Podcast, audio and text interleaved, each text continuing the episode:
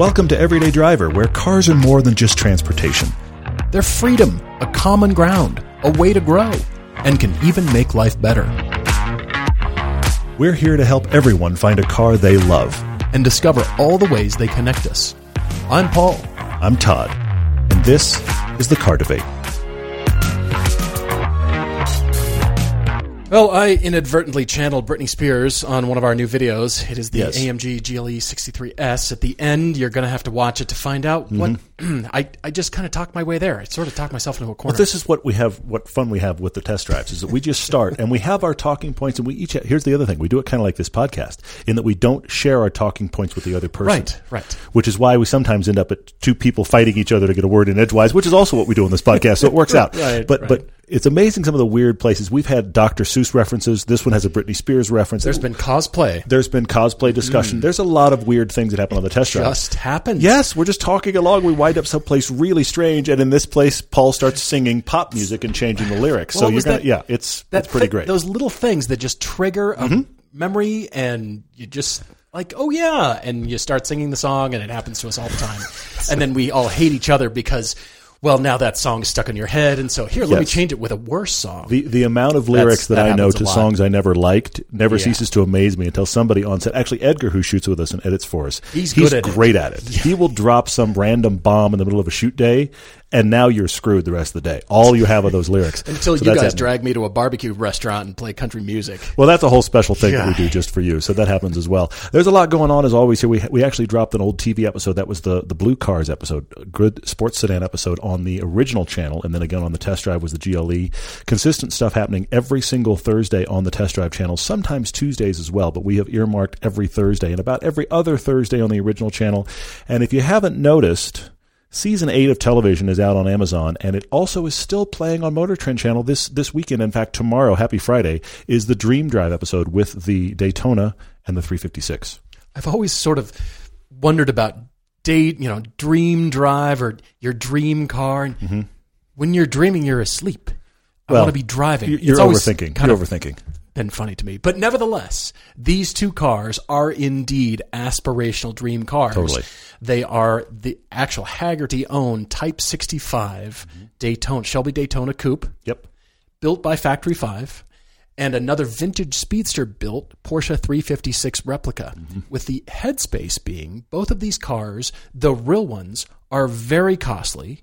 Mm-hmm. And you might not have even seen a real version of them, let alone drive them. So, what is the driving difference between the real thing and these replicas? Yeah. Are they even worth it? It was and really what's fun. the validity of doing so? and we're on Pacific Coast Highway, which you could drive in a broken down RV, and it would be nice to look at. That's true, But it's not a broken down RV, so it works out well. That's true. So massive thanks to our TV sponsors, Hagerty, Covercraft, Griot's Garage, and Auto Tempest.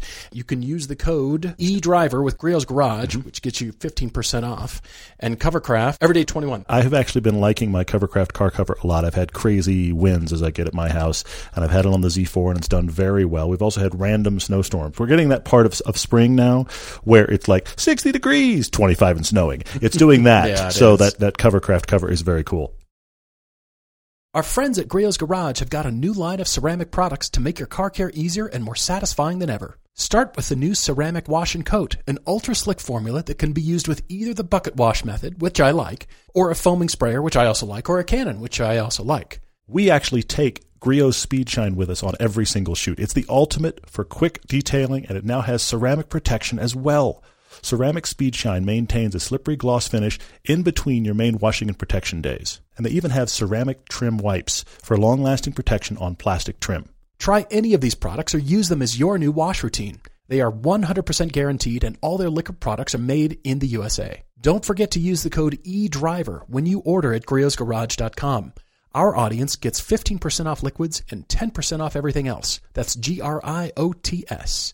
Enjoy the finest quality car care products you can buy at griotsgarage.com. couple of interesting debates have come to our email lately, and we thought we'd cover them. First of all, from John G., who was writing with the question Is there such a thing as a front wheel drive enthusiast? Mm-hmm. Going to cover that. It's almost a topic Tuesday, but Yeah, it's a very kinda fun is. discussion. Yeah. And then we've also got a very interesting story from a person who gave us only their alias, mm-hmm. only a fake name named Luna, writing Should you keep a car that is failing you? with a mm-hmm. lengthy story involving Jaguar. Yes. So we've got to talk about And they that. and they're a person with Jaguar history. History and employment. Exactly. So it's not like th- this gets entangled, which is why we have a pseudonym, which is very interesting. Starting off with John G's email here, the two questions up front are first of all, is there such a thing as a front wheel drive enthusiast? Mm-hmm. Are there people who truly value and enjoy the front wheel drive driving experience, or is front wheel drive just a concession? And if there are front wheel drive driving enthusiasts, what about driving a front wheel drive car is rewarding? Hmm. Second question here, well, topic of question here is what rear wheel drive could John have driven between 1990 and 2010 that got good gas mileage, inexpensive, and was generally reliable? He just recently watched an episode of season 7 on Prime. He was looking forward to because it features a car that he has owned for almost a year and a half. He's loving it to this day just as much as when he test, test drove it. Mm-hmm. It's the Hyundai Veloster N. We've covered this car quite a bit. We like it a lot. It's episode one of season seven. It's We called Daily it. Fun. It's that Veloster N. This is very, very pertinent to that episode and the current uh, Toyota 86. And we discuss similar price, similar capabilities, go about it very differently. One is front wheel drive and hair on fire turbo, and the other is not rear wheel drive, but it's not front wheel drive, it's rear wheel drive and has incredible handling. And they're quite different. But you really could, and, and you absolutely. may have been the most confused you've ever been in the conclusion of that episode. They're both so good, mm-hmm. and the dynamics come down to what you prefer. Yeah. But it also comes down to the road you're on, and the given day, and the weather, and the tires, and the way you use the car. the All of those it. things are factors. They really overlapped a lot. So it was a very fun piece, and it really spoke to John because he's driven the '86, mm-hmm. and he kind of went, "Okay." Mm-hmm. yeah. He wasn't a huge fan. Now he's also a big guy, and he likes having access to the back seats. This is an interesting discussion because the back seats have been discussed in the Veloster N because of the three doors Right. that you only have access on the curb side, okay, and the driver has a little bit larger door. And John is specifically bringing up the point that that is perfect storm for him because he's a big guy Right, and he likes the extra large door as if it were a two door coupe for him to get in and out. But for back seat access, he is thrilled to have an actual door versus reaching through the back seats as you would in something like an 86. So he feels like it's the perfect car for him. Plus, he has um, eclectic ownership history, but It's it is lengthy. overwhelmingly front wheel drive. Well, he says that he's always driven front wheel drive cars. Aside from his first legal car, a 1980 Buick Regal, every single one has been front wheel drive. And he says the cars he's owned have nearly always been entry level and manual transmission and lightweight that people view as just a piece of junk. Yeah. but he has so much fun driving them. This list includes a 1960 Ford Anglia, the aforementioned Buick Regal, multiple Ford Festivas. Three Ford Festivas. I I, don't. I don't. I can't remember the last person that I knew that had a Ford Festiva. He's had three. When was the last time you heard Toyota Tercel? It's been a while. Toyota Echo from 2001. He's had Ford Escort wagons, a Hyundai Accent, a Mazda Protege 5, a Geo Prizm. Yeah, I knew somebody in L.A. with one of those. Couldn't believe it was running. John, do you realize that the Fremont factory in California used to be the Geo factory? That's where Geos mm-hmm. were built until it became Tesla. Honda Fit from 2007, a Jeep Patriot, and now the 2019 Hyundai Veloster N six-speed manual base non-performance pack. Okay. He says he's got a lot of stories behind all of his cars, but the key factor has been to get the cheapest, lightest, most miles per gallon car that was reliable and could be relied on to drive all year long. Mm-hmm. Front wheel drive has worked best for him. And he says it can be argued that a rear wheel drive car can drive in the snow and ice, which we've proven multiple Yeah. times. We're doing it currently. what yeah. the cheap sport, sports car challenge is all about. But what rear wheel drive car would he have gotten, and would he have wanted? Well, the wanted the would he have wanted the added stress of navigating winter in one? I don't look at it as stress. I don't think it is either. It's just fun to have a low Yeah. slung, lightweight sports car going around all these pickup trucks with your low center of gravity and with the right tires. It doesn't matter. It's actually better to have traction control off, knowing that you can correct a slide far more easily in your rear wheel drive little Mm-hmm. sports car it it's actually kind of confidence inspiring in a weird way. Well, I had that uh, FRS rear wheel drive that I drove year round. Actually, I remember I had the Subaru. You had the Subaru all wheel Then drive. there, then there was the FRS, which was rear wheel drive. Then there was the Mini. you went right to the Mini, drive. different platform. And the Mini, I've talked about it many times as a result. The Mini was incredibly fun. It's a very fun front wheel drive. I would argue because it was a very early Mini, uh, early of the resurgence, one of the more front, fun front wheel drive cars of the last 20 years. Way up there. I drove it in the winter as well. Yeah. yeah, There was never a time where the Mini felt like the better winter car than the FRS. They yeah, were different. Sure. Dynamics were different, but there was never a time I was in the Mini. I was like, you know, this is just better than the FRS. They're just very different platforms. The FRS was fantastic in the snow. And I'm a guy that we've driven all kinds of stuff, and I'm I'm going to come back to the Mini a couple times. But ultimately, the reason I didn't keep the Mini longer, of course, we raffled it off, and that was cool as well. But I realized that I would rather just own rear wheel drive or all wheel drive. That the front wheel drive, I knew how to navigate it. I just didn't find it as fun. Mm-hmm. Here's John with the opposite situation. And John, what it comes down to, and that episode is all about, is your preference, but that can be influenced by the car. The mm-hmm. Veloster N is so good, It's fantastic. it makes you rethink things. I mm-hmm. agree. You think, well, I love rear wheel drive, but and there's this thing. How fun is this? Yes, ST's in the same category. Yes, it's delightful.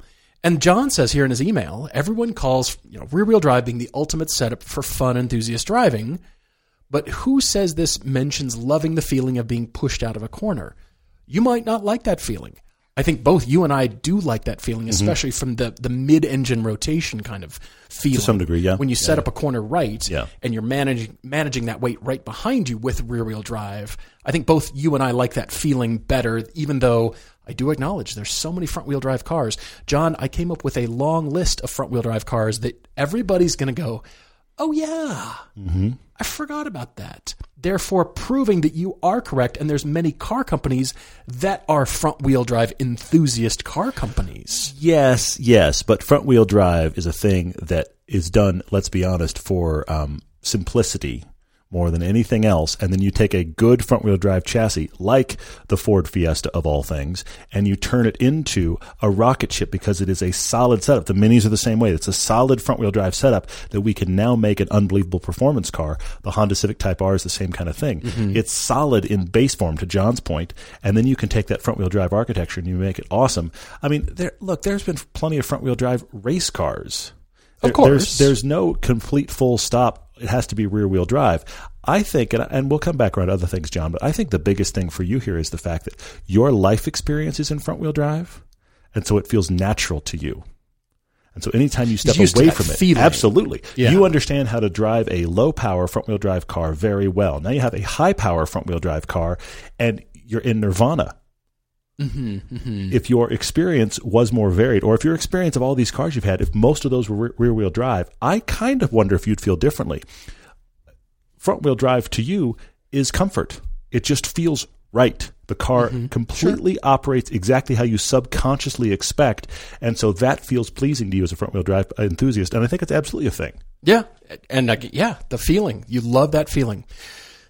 But this list here is long enough and extensive enough that it's not just the the base models of all these are s- simple to build and they they make good world cars to be mm-hmm. sold in many different mm-hmm. markets and many of them are European because of European roads. They're Sure. just Yeah, more yeah. compact in European cities. So it makes sense for that. But I will submit, I don't think car companies they couldn't they pull they put their money in development and R&D and resources into developing these further. They didn't have to do that. They could have put all that time and energy into developing a different car if that was truly what they thought was the case.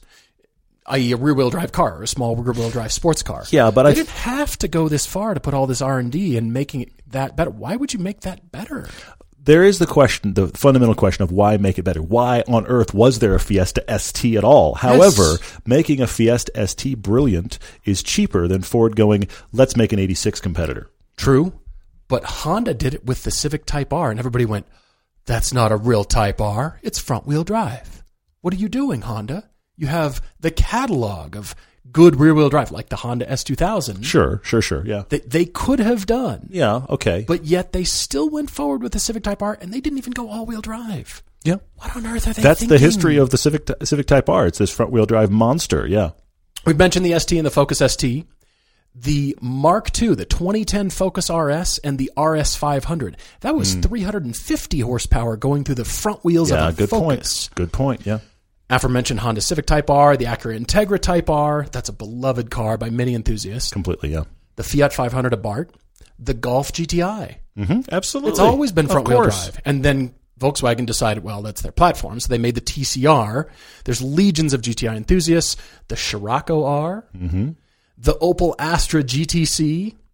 And then we come to Renault, the Megane RS 265, 275 Trophy, the RS 280, and the RS Trophy R. Mm-hmm. Why are you putting all that effort into a front wheel drive car to make it fast?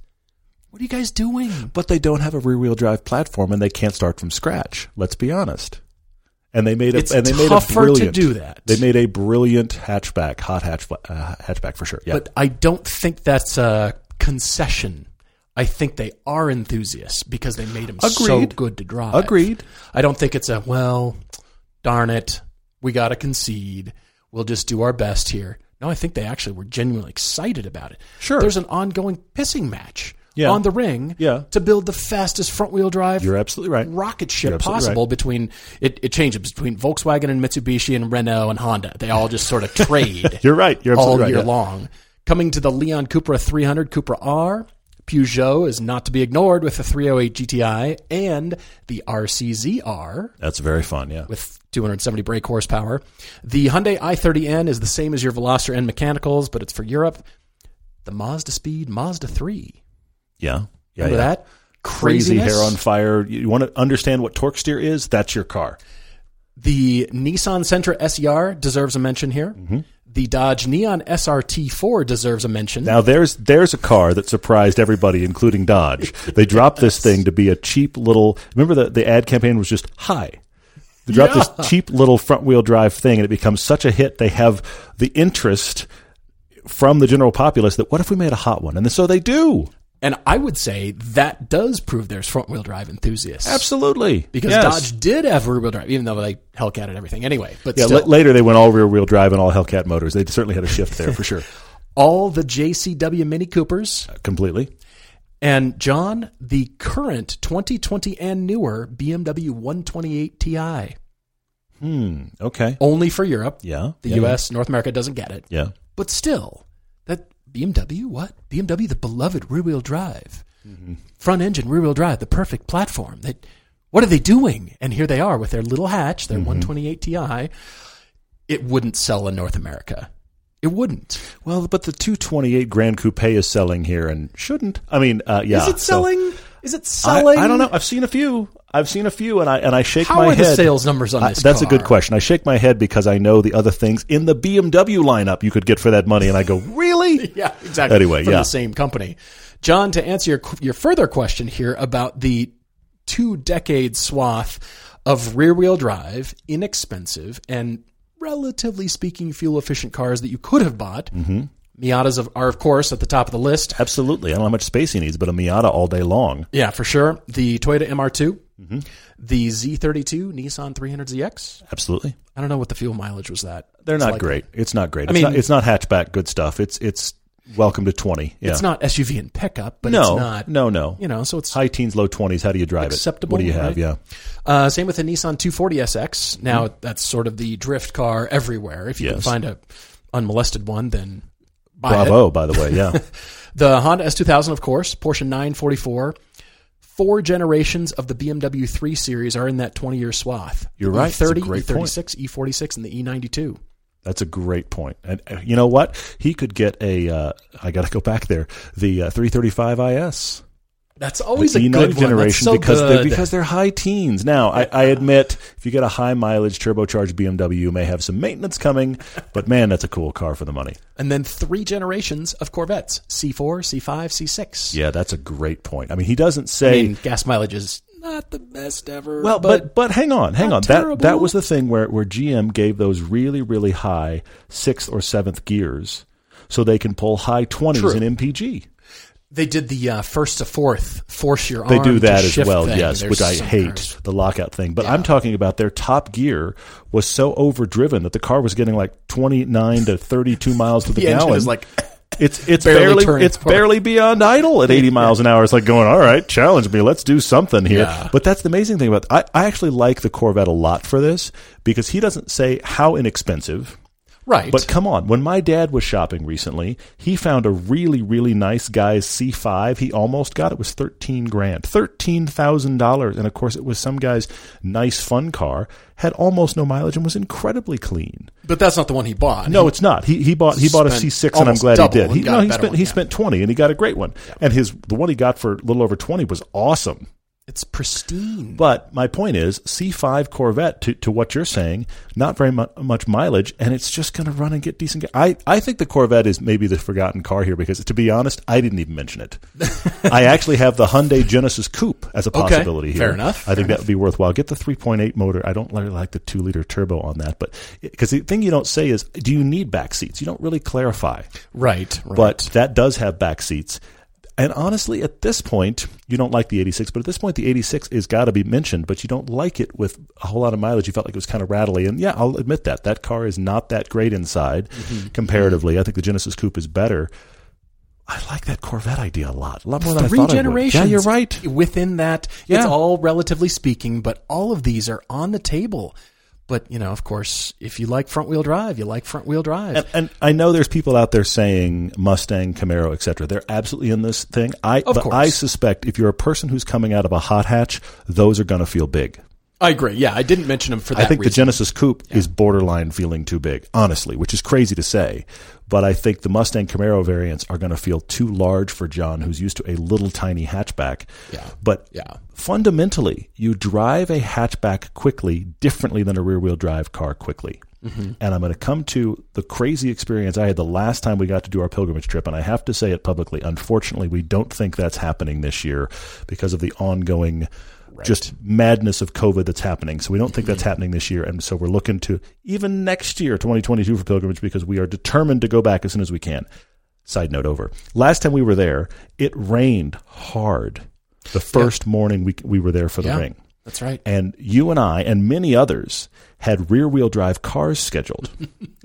rear wheel drive cars are an extra layer of scary on the ring when it's raining. Yes, they are. RSR, our friends over there, they have a little note in the very scary uh, pre track briefing that says if you are in a rear wheel drive car and it begins to rain, please come back. please come back. But anyway, what was great is they took everybody that had a rear wheel drive car scheduled for their drive, us included, and gave them all front wheel drives Yeah.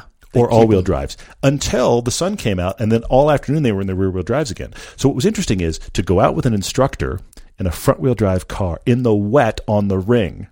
And it's the first time I've ever, and you've probably done this, John, first time I've ever actually used understeer as a tool. Right. Right. That was fascinating. That was We had the Hyundai i30N, and what we were doing literally is you would see the apex coming, and you would turn way too early. Like like if I turn here, I'm gonna like pre-clip the corner. Mm-hmm. Is what it felt like.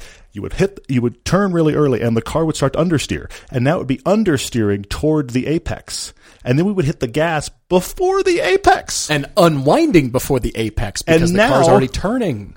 the understeer is working for you. Yeah. It was the craziest thing I've ever seen. But it was, first off, the wet line on the ring and actually was the safest way to accomplish finding grip in a front wheel drive car in the wet. It was nuts. Yeah, fascinating. John, thanks for writing. If you're a front wheel drive enthusiast, let us know. We're curious because we do love the rear wheel drive enthusiast thing. But if you're front wheel drive, I'm curious to know who else is listening. Write to us, everydaydrivertv at gmail.com. Or you can find us on the website, everydaydriver.com. You can find both YouTube channels and you can see what the latest videos are there. And you can find us in the top right corner under the About tab where it says contact button and it syndicates to the same place. When your car needs new brakes, it's a great time to upgrade for better stopping power. We're excited to partner with Power Stop Brakes for an easy way to get more performance from something you already need. Power Stop is on a mission to deliver better brakes on every vehicle in every situation from daily commuting to towing to track days.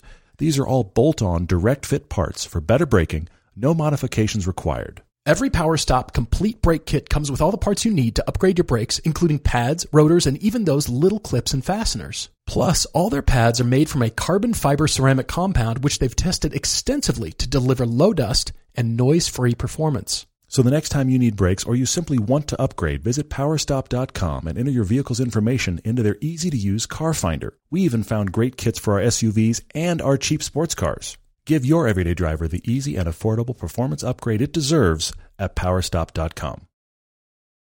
Luna wrote in, no idea of Luna's real name. She works for Jaguar. That's the first part of this story that I find fascinating. The person that pays the bills for Luna is Jaguar. She works on the team that is concerned about people and their lemon law cars for Jaguar Land Rover. So this means Luna's a person that understands Jaguar Land Rover cars, understands those that go bad, and is used to dealing with customers that have had issues with their Jaguar Land Rovers. Luna recently took delivery of a certified pre-owned 2017 F-Type with 23,000 miles. Luna wasn't actively looking to buy one, but the build spec on this one caught her attention as she's never seen one specked out this way, and Jaguar Financial gave 1.9% financing for six years. It's pretty good.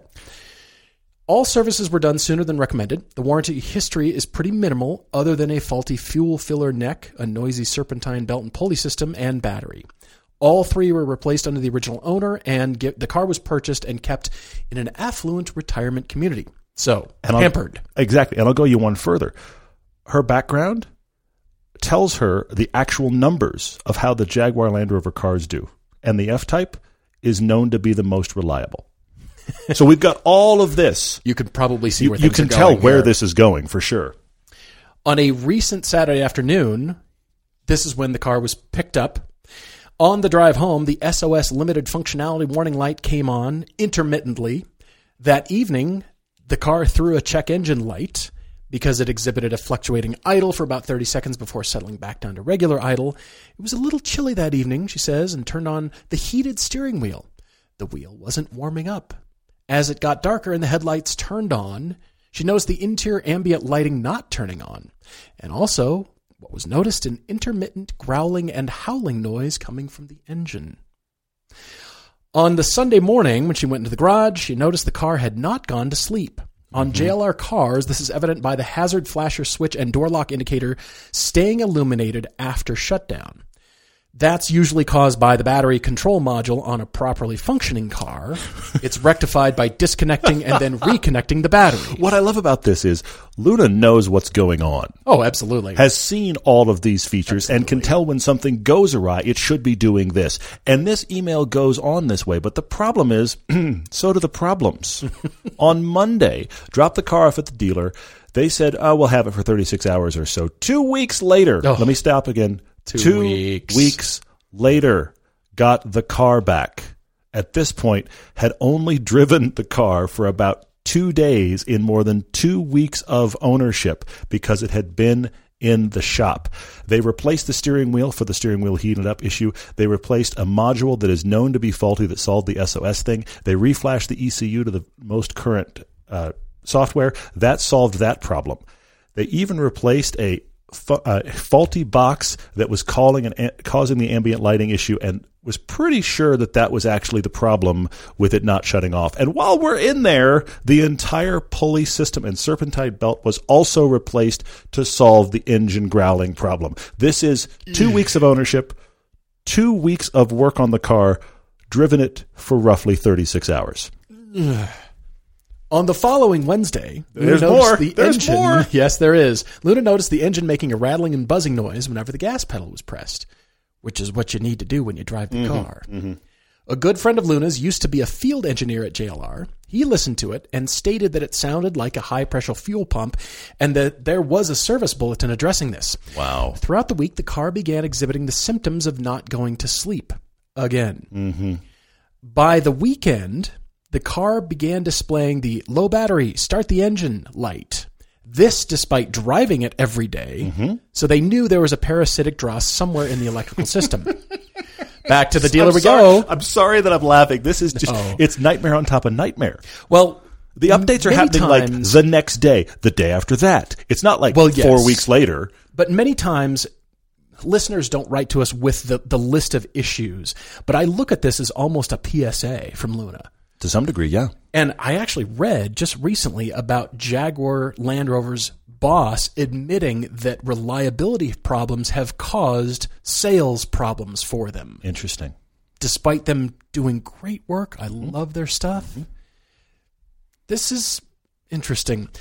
Well, on Monday, the car was dropped off at the dealer to address the potential high pressure fuel pump noise, the electrical system issue, and the fuel filler neck issue. For those of you following along, this Well, is a on. week after she got it back. Yes. Luna was not able to get gas into the car without the gas pump nozzle constantly clicking off. This is a mm-hmm. known I've had- issue in I've the service bulletin. Which leads to today, Luna's on standby to get a diagnosis. The selling dealer, get this, has reached out to Luna and offered to unwind the deal and for her to walk away from the car completely. Interesting. what dealer does this? Yeah, I agree. Although Luna is tempted, the financing and the build spec on this car make it a unicorn. Okay. She likes it a lot. It should be noted that this car has an aftermarket GPS tracker installed. It's like a LoJack. And Luna has instructed the dealer to pull it off because she thinks this is the car, the, per, the reason the car is not going to sleep and causing the parasitic draw in the electrical system. But that was on the car before the purchase. That was mm-hmm. already there. Yeah. Car was running fine. Every time I've had an aftermarket alarm or some sort of aftermarket tracker on a car, it's it's resulted in the car losing its mind. My experience has been anytime you clip a wire and try to tap in from anywhere else except for the fuse box, you're screwed. Yeah. If you try to install an aftermarket stereo and you don't go to the fuse box with power and ground, that's usually the cause of your problems. Let's hope that taking that out fuse helps. But but we're back to the question still. Yes. The factory warranty and CPO warranty is still in place for another two years. Thank God for that. Luna is torn to should, should she just walk away or because she's just now getting all the issues sorted because the previous owner only had the car for 21,000 miles. Hmm. What happens here? Should she This do? is so hard. This is really hard. coming back to that spec coming back to the mm-hmm. financing. Mm-hmm. But on the other hand what dealer offers to unwind your deal? True. dealers lose money doing this. This is not what they're in business to do. But I think there's a relationship there that we're not understanding fully could be because could of, of. Luna's background at Jaguar. But the other thing I think is that dealer's not going to take that car back and it go nowhere. They'll sell it to someone else. Of course they will. Yeah. But by then, all the issues will be sorted, This is the question. but they'll recoup their money for all that warranty work by selling it again. And that's why they want the car back. Yep, for sure. For Not necessarily because they want to do you a solid, Luna, mm-hmm. because they have to recoup that warranty work somehow. And by selling it again at a higher price, probably for the same deal, they'll just make the money again that you already started down that road. Totally agree. Totally which agree. is a bummer because when cars do this, yeah, it, the immediate response is dump it, get rid of it, move on to something else. That's how it feels for sure. but the F Type drives so well; it's so much fun to drive. And, and you've mentioned at And the least financing. at least three times in your email that this is a unicorn spec, Mm-hmm. and you know these cars. It's clear. So you've found, and you don't even go into what the spec is, but you you clarified that it is something that you've never seen and you love it. Luna, this is my actually my primary question here, and only you can answer what I'm about to say. But my question for you is: Do you still like this car? And I'm actually going to say, I kind of think so. I I think so too, but I'm actually going to say even even taking the spec out of the equation, do you like this particular car or because here's the flip side. Do you like it but you don't trust it? I think the trust question may be the biggest part of this. If you've decided that you don't like this car anymore and you really don't trust it, walk the deal back. Because even if this la- latest time it's in the, the shop is going to fix it, you're not going to trust it and it's going to make you not enjoy it. But if you're hoping for the best, if you love it and you're hoping for the best and you want to trust it and you kind of still do because you think I'm just getting it sorted, then I think stick it out because if you stick it out, you've got double warranty here. Factory mm-hmm. warranty and CPO warranty. If you stick it out for 6 months or a year, yes, you can't go back to that dealer offering to get the car back from you. But you could sell it. True, but the money will not be recouped because you need to disclose all the stuff that's going on. You can't be a seller that says, "Nope, it's just fine," and then dump a dirty diaper on the next owner with all the list of stuff that's gone on and all the warranty work that's happened because that could be a major turnoff. Maybe, but I'm speaking for me. but looking at it the- warranty work that has happened, but looking at it the other way, the new owner got it and did a bunch of stuff to make the car right. I suppose, but to make it right at 21,000 miles? I hear you. I do understand That's an that. issue. I do understand that. Hmm. Again, to this aftermarket GPS tracker. Any aftermarket stereo, something else that's electronic that's added to the car that isn't the factory wiring harness is a problem. It always has been. It always will be. Don't tap into the factory wiring harness. There's companies who do. There's companies who do it successfully. Mm-hmm. They're very high end and they have the resources and the software programming and the people to do it. It's not just a shop that put it on. I'm talking about Shelby American. Okay. They rewire the instrument panels to put new features on, but Sure. they get it right. Sure, yeah. There's other similar companies. It's not just your local hot rod shop. Well, it's the difference between a company that does R and D and a company that can install your stereo or alarm, and that's the difference. Yeah, There- there's a huge difference. So I take that with a grain of salt. But anytime you mess with the factory wiring system, you're asking for it Mm-hmm. because everything is so connected now. You, it, it's almost difficult to change something out, even the stereo, because things are connected with the controls here to power the seats or do the seat heating and cooling, or something else is connected that you just don't know what happened. that was the funny part about owning the Volkswagen Phaeton that I had. Was that a there was there was a general actually. discussion on forums and on all the owners groups about don't touch it, don't don't Yes. don't do anything to the electrics. I agree. because if that happens, the entire car goes down because it was so Yes. crazy wired into everything about the car. It was like don't touch the brain. You, you'll you'll hate yourself and you'll hate the car. But but staying with the Phaeton for a second, I knew buying that car that there was a decent chance that the shocks were going to fail. I'd had it a week Yeah. and the temperature dropped. It was a Florida car. It had never been in the cold. The temperature dropped and the front shocks failed. It didn't really know what to do with the cold. The O4s were known to have that problem the most. The fronts were the thing that was most commonly a problem. And guess what? It happened to me. I did that and a couple other things right away. And I'm not saying that car was perfect. It was far from perfect, but it was a $5,000 fade. it has a lot of stop leak poured into the engine now. But but the reality of it was, I did feel like for the first couple of months, I was just getting it to a place where it should run properly.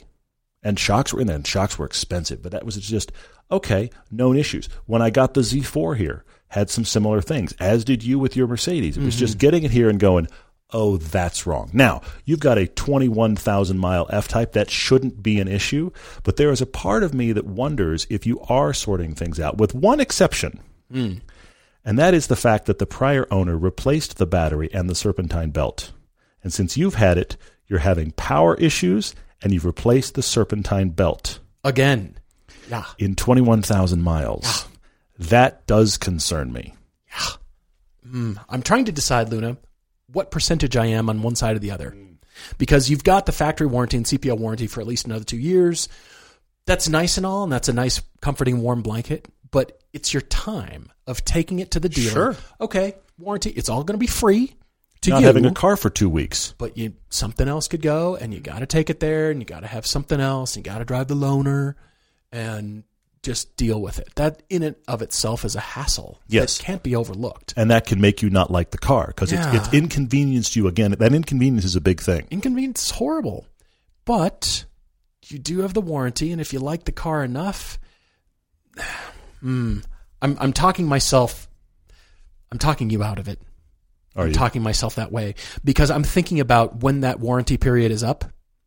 Guess what you're going to want to do immediately, yeah. and oh, guess yeah, how much your car is going to be worth or not. This is true. Worth. Yeah. And then when a, with a list of, sheesh, I could be proven wrong. It could go one way, and just I've gotten everything done. To your point, Mm-hmm. I got it all sorted, and the car runs great, and it runs for another fifty thousand miles, no problem. That's Or- possible. This is all, but this is always the hmm. question when this stuff starts going systematically wrong. You start to ask yourself this question about: Is this the beginning of a downhill slide? You've just gotten the car. You're trying to get it up to spec. I, I really think, Luna, I'm going to stand on it again. I think the two questions are: Do you still really love it? I think you do, based on your email, and do you have any trust for it? Because if those two things are turning away from the car, even if it decides to run now, I don't think that ever comes back. To me, this is only accept acceptable on a well used car. On on as car as new as this is, it skeezes me out. I can see it. All these things I'm I'm cool with because yeah, old cars you got to do stuff to. Stuff breaks, stuff needs of to be course, replaced. so Sure, just yeah, yeah. do it. And if you're keeping a car for long term and that's your baby, great. Mm-hmm. But this is too new. Mm.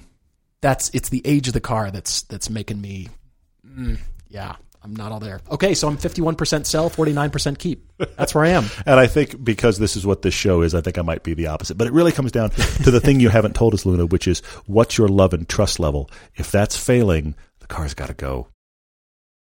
Every winter, we find ourselves tracking snow, salt, and grime into our cars. Thankfully, Covercraft has a variety of floor mats to keep you winter proof. Covercraft floor mats and cargo mats are custom fitted to your exact car, and they include the original equipment security grommets if applicable. They're the perfect and durable way to protect your car's carpet and add style and comfort to your interior. Plus, you can choose from many color and material options to complement or contrast the interior colors of your car or truck. Covercraft is sure to have what you need. They offer plush carpet, Berber carpet, even sheepskin, which is warm in the winter and cool in the summer. Whatever mats you choose, remember to use the code EVERYDAY21 at checkout to receive a 10% discount and free shipping from covercraft.com. Jumping into social media questions, guys, thank you so much for sending all your questions. Austin Love on Facebook is asking our thoughts on Audi's return of the RS6 Avant. Austin finally saw one in person in Louisville in the dark blue. It looks phenomenal. We agree. Yeah, we're we're ready to drive one. As a matter of fact, we knew Mm-hmm. Where is was- that one? Yes. we knew there was one in Colorado. Uh, no, sorry, Utah, right here in Utah, because we know that recently Top Gear America was shooting in Utah, and they were doing a few things with uh, a few cars. Uh, Audi RS6 was included in that. I'm very curious to drive it. I'm very interested. I have read a few things about it, but Austin, to be honest, I'm I'm kind of holding off reading anybody else's opinion of it Okay. because I know what I think of Audi. I am a fan, Yeah. But with their future tech and the weight of cars and how heavy things have gotten, despite the horsepower, I'm kind of going back and forth. So we'll see. But I'm, I'm reserving my opinion right now. But I agree, looks phenomenal. Plus, it's a wagon and it's all wheel drive. Yes. It looks amazing. It's very intriguing. I agree. We've seen them sitting still and been in them and around them, but we haven't driven one, and that's too bad. Jumping off of the last car debate, we were talking about Luna, is this question from Vehicle Nanny for me. Okay. He's asking about an update on the Cayenne. I have a, a detailed update coming that I want to shoot where I just realized that we've had this car about six years now. Okay. and I want to run through like the six year costs of it. And I haven't got them all calculated yet, but I want to run through and do like a big. We're going to still keep it for a while yet because my wife loves it. I just put Apple CarPlay in it. We really, really like it. It runs very well. But he's asking how it's holding up. Here's the interesting thing that's happened. And I'm not too surprised, but it's to the kind of stuff that Luna's dealing with about stuff starts piling up. And, and piling up's too far. It hasn't been that bad, but we're at almost 140,000 miles. Okay. And let's be honest, whatever car brand you buy, I don't care what car brand it is, between 100 and 120,000 miles, there's a ton of stuff on any car that's just worn out, has to be replaced. We are finding those cropping up now. We've had a couple of weird Yeah. ones. Yeah. For example, the driver's side door, the handle, which I actually mentioned in my last review, the handle did stop working. It's a known issue of that cable in there stretching and one of the one of the latches going bad from use. Mm-hmm. So we had to get the door panel opened up, which the, the actual place that worked Welcome on to it, Porsche parts. the place that worked on it is the same place that fixed your GTS. Yeah. Yeah, Cascade, and they know cars, and they made the comment to me in passing. They said this is one of the most complex door cards we've ever encountered, which was crazy. But they had to put on that new latch cable and all that kind of thing to get the driver's door working again. So that's working. Guess what? That door has probably been opened ten to twenty times more than any door on the car. It's the driver's door. Yeah. So it wore out. Okay, I'm Should not be too engineered surprised. twice or three times as better than You any would- of the other doors. You would think. You would Yeah. think. And then right now we have an issue where I need to get the thermostat replaced. Guess what? That stuff gets old. Right. So it's it, we're in that place where all of a sudden, in the last six months or so, I've done more little nuanced things to that car than we have in the six years of owning it. But I then I look at the mileage and I look at how we've doubled the mileage in our ownership, more than Sure. doubled. We bought it at sixty two thousand miles. We've got almost one hundred and forty now. It's time for stuff to be worn out. Yeah, it's totally So it's since my totally since my point. wife is wanting to keep it for a few more years, I'm just going. All right, let's just fix the stuff that. Let's be honest, its lifespan is over. Mm-hmm. Parker Singleton asks three questions. Is the second generation Toyota MR2 a budget first gen Acura NSX?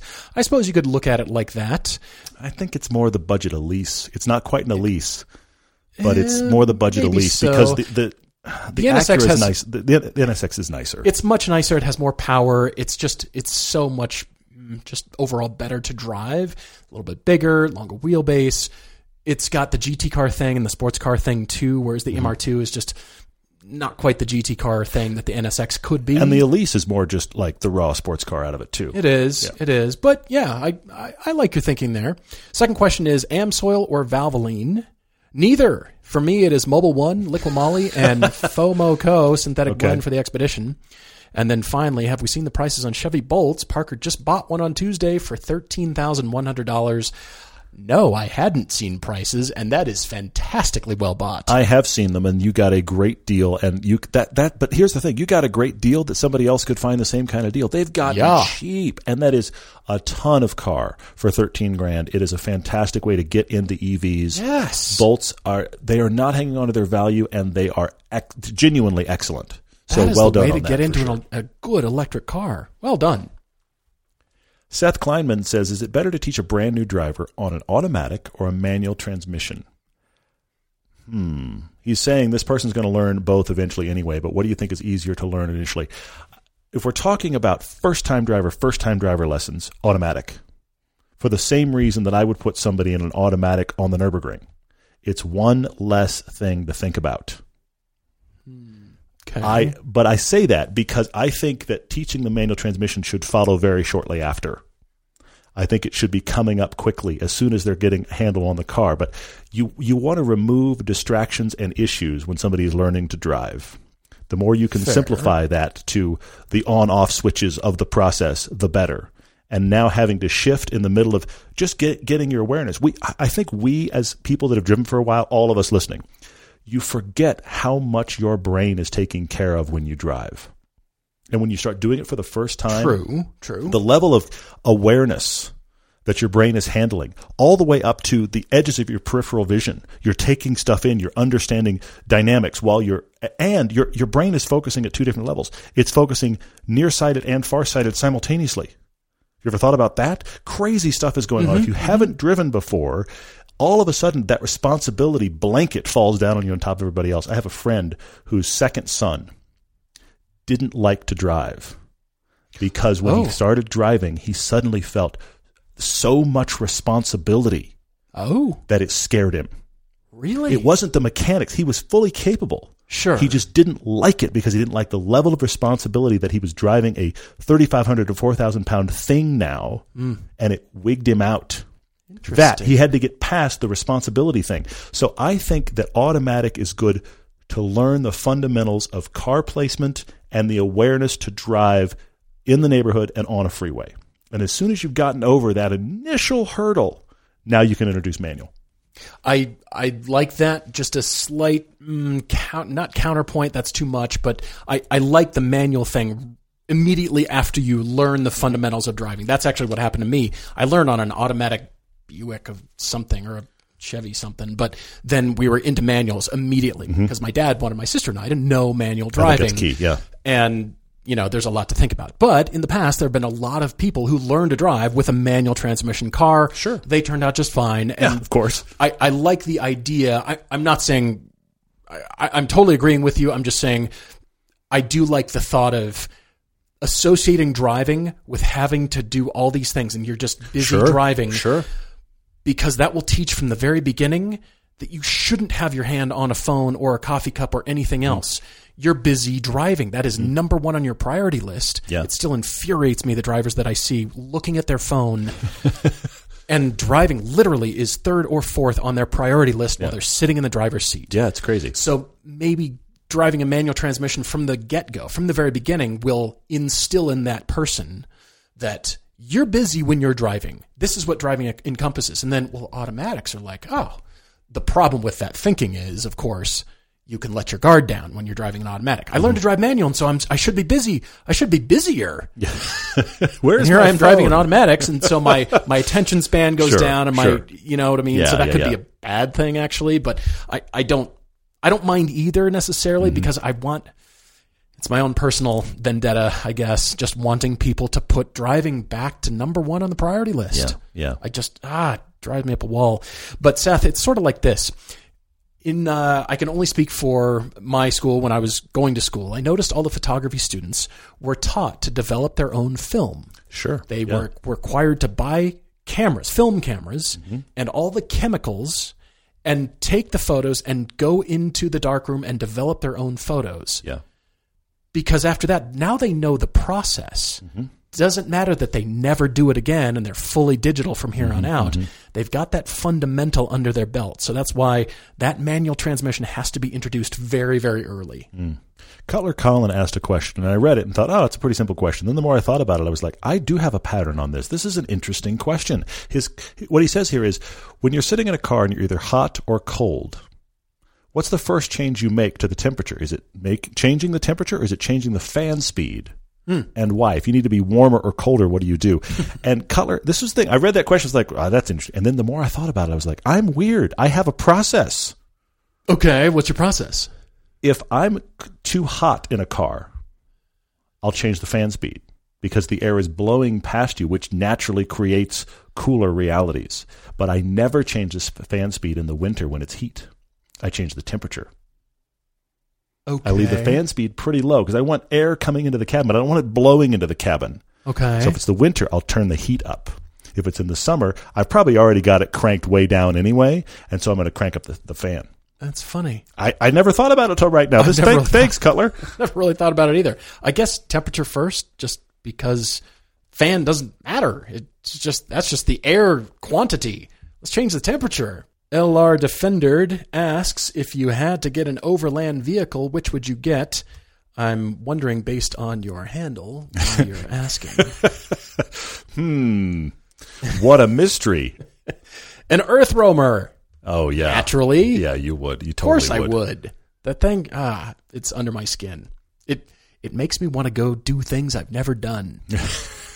Let's put it that way. Driven by Derek on Instagram said he was just listening to podcast number 317 and we were talking about great to drive but terrible to own and we mentioned Oh no. the Phaeton and the Maserati Quattroporte. And he can't believe that we then went and bought them. This is part of the reason we bought. We knew going in it was going to be a questionable choice. We knew going in, and we did it anyway for you. Actually, for us too, but for Exactly. you. See, we- but we got to we got to do the salt flats in those. That's and true. Among many other things that were that were just this side of why would you do that, and we got to do them in those in luxury. I did the salt flats. Here you go. How many people can say they've driven full speed on the salt flats with the massage seat going? I might be one of one. That's pretty cool. There you go. I'm still just proud that we went and did that without checking tire pressures first. I'm really proud of us. I don't know if we should be proud, but ignoring safety. It, it, it did happen. On Twitter, Snap Dizzy uh, Yella J is asking about the current self-driving tech and rank it one, two, three. Tesla, Cadillac, and what is the third? I will offer up Waymo to you because at this point, I don't associate self driving technology with the company who is offering it hmm. because self driving tech is now available to buy. If a company doesn't have it for their car, hmm, okay. they can All right. certainly partner up with some supplier that offers that and integrate it into their vehicles. Hmm. You see that with GM. Well, they bought a company to integrate Super Cruise. They, Sure. they bought that technology. They bought a company called Cruise. Yeah. yeah, Ford's partnering up. Mm-hmm. And Waymo is offering their services. I don't think at this point they're going to build their own cars anymore because they kind of realize that retrofitting 30,000 minivans or Jaguar anythings is going to be expensive. Yeah. So they're just offering the system to retrofit any car, and they're offering it to a manufacturer who already has a factory. Waymo mm-hmm. doesn't have a factory. Mm-hmm. So here you go. I, I think that, and believe me, it was really good. I experienced level five autonomy from Waymo. It exists. It's just creepy and scary. It's just over there in a controlled environment. I would actually say the third on that list is Mercedes. Mercedes does a pretty good job with their, let's be honest, it's smart cruise control. Uh, Mercedes, Cadillac, Tesla, they're probably the leaders right now, and we can have a longer discussion about what and why, but I think that's probably the list. Indeed. Dion Dighton asks our thoughts on the Lexus introducing a naturally aspirated V8 rear-wheel drive sports sedan when everybody else is going hybrid or turbocharged or both. Will it be a future collectible much like the E E90 M3 is? I think Lexus is conflicted currently. I think Yeah. they want to be known as the enthusiast driving company, but still offer the amount of luxury that they've banged the table on for 20, 30 years now. Mm-hmm. Yeah. Look at us, we're the luxurious cars, and they've forgotten about fun to drive cars, and now they're conflicted because they want that again. They want the mm-hmm. enthusiast to like them over here. Well, and I think they see They don't have it right they see now. BMW leaving the segment too. And That's- there's, there's that's a good hole. point. But the problem is it's opposite of what they've done. And they're talking about this Lexus driving signature. and want everything that you drive that is a Lexus to feel like a Lexus. And the joke that I made to you when we first found out about that is the current Lexus products all drive like a Lexus. yeah. But what Lexus Yes. is wanting to do is make that equivalent to that means they are dynamic and fun to drive, which Like, I no, no, think look at us But I but I think alienates their original core audience. So this Yeah. is a very interesting place to be. They're It is conflicted. It is to some degree the same struggle that Cadillac has had over the last 15, 20 years, where Cadillac became known to be an old person's car that you don't like driving and you just want to drive along in a couch. Right. And so they started changing their lineup to, to let's be honest, to be BMW. Yeah. And they have struggled with sales ever since because you have the old guard that this doesn't feel like a Cadillac and the new guard that wants a performance stand and goes, Cadillac's making a great one, but do I want a Cadillac? I think Yeah. Lexus may be on the cusp of this problem. I love that they are still making that big naturally aspirated V8. I'm astounded by it. I Yeah, great. struggle to think that there's ever going to be a Lexus outside the LFA that would actually be a collector car. The the LC 500 convertible is interesting. Somebody will pull that a- out with plastic on the seats. maybe. That's a, that's a good possibility. That's You're like right. a twenty five percent maybe. Mm-hmm. But I think if Lexus introduces something with a manual transmission, we'll know for sure. They're like, no, no, no, no, no. This wait. could be confirmed. Box checked. Come back. No, wait. Remember us? We Wouldn't love it be crazy if Lexus released? I don't think this is going to happen, by the way, but I'm just thinking out loud. Wouldn't it be crazy if Lexus released a naturally aspirated V8 rear-wheel drive sports sedan with a manual before Toyota released a Supra with one? that would be fun. That the world might fall in on itself. I really think that might be the end. We've been discussing, there's a question about the 86, and that kind of involves itself in this long discussion over here. Louis asked on Facebook, "What's going on with the Toyota 86?" We just talked about this yesterday. Yeah. The question is, have we heard any insider rumors? Why hasn't Toyota announced their second gen? Meanwhile, by the way, you've all heard Subaru is making a second gen BRZ, but we all all of us listening know that is a Toyota co-branded, co-developed product. Yes. It's crickets from Toyota.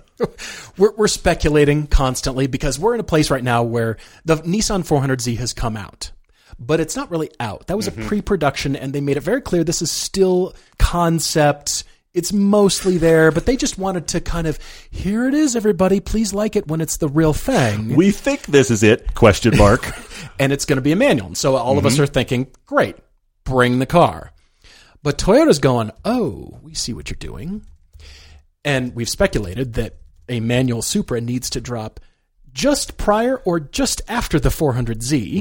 I think it will. Pick pick something in there, but There's industrial espionage Something- going on right now. You know there is. Somebody at Something to Toyota steal has, their thunder. has the inside info to know Yes. exactly when that manual uh, Z is going to drop, and the Supra's going to be like, "Oh, did we mean ma- the manual? There it is." Did I do that? Oops, there it is. I also wonder about the 86. And this is a business d- decision now. Yes. because Subaru's out there. Here's the new BRZ. Cool. And we're all going tapping our toes, tapping our fingers. When's it going to happen? Where where is it? Toyota, you know that these guys, but you're in a joint venture and Mm-hmm. what's going on? Is it going to be that much different? Probably not. Yeah. Yeah. But what are you waiting for? What car are you corresponding this to drop alongside to steal their thunder? I also think there was a insider conversation of probably many memos from lawyers about Subaru was going to lead on this and Toyota was going to follow. I'll say one of the things we've theorized is I think if Toyota wasn't doing one, we would have heard that. So the fact Agreed. that we haven't Agreed. heard anything tells me that Toyota is still doing a second gen, but there's an agreement. I guarantee you there is a circled date in a calendar somewhere that Toyota cannot discuss before this date to allow Subaru to be out front for whatever reason and be like, "Yay us!"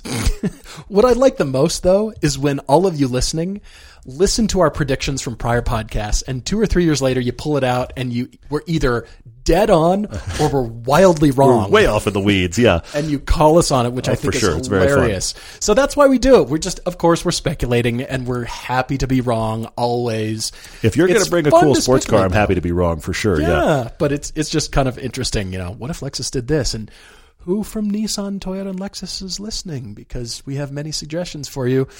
Thank you guys for all your questions. We really, really appreciate it. Keep asking, and uh, yeah, call us on it. Whether we're right, whether we're wrong, it's always funny when you do. Really is. Cheers, everyone.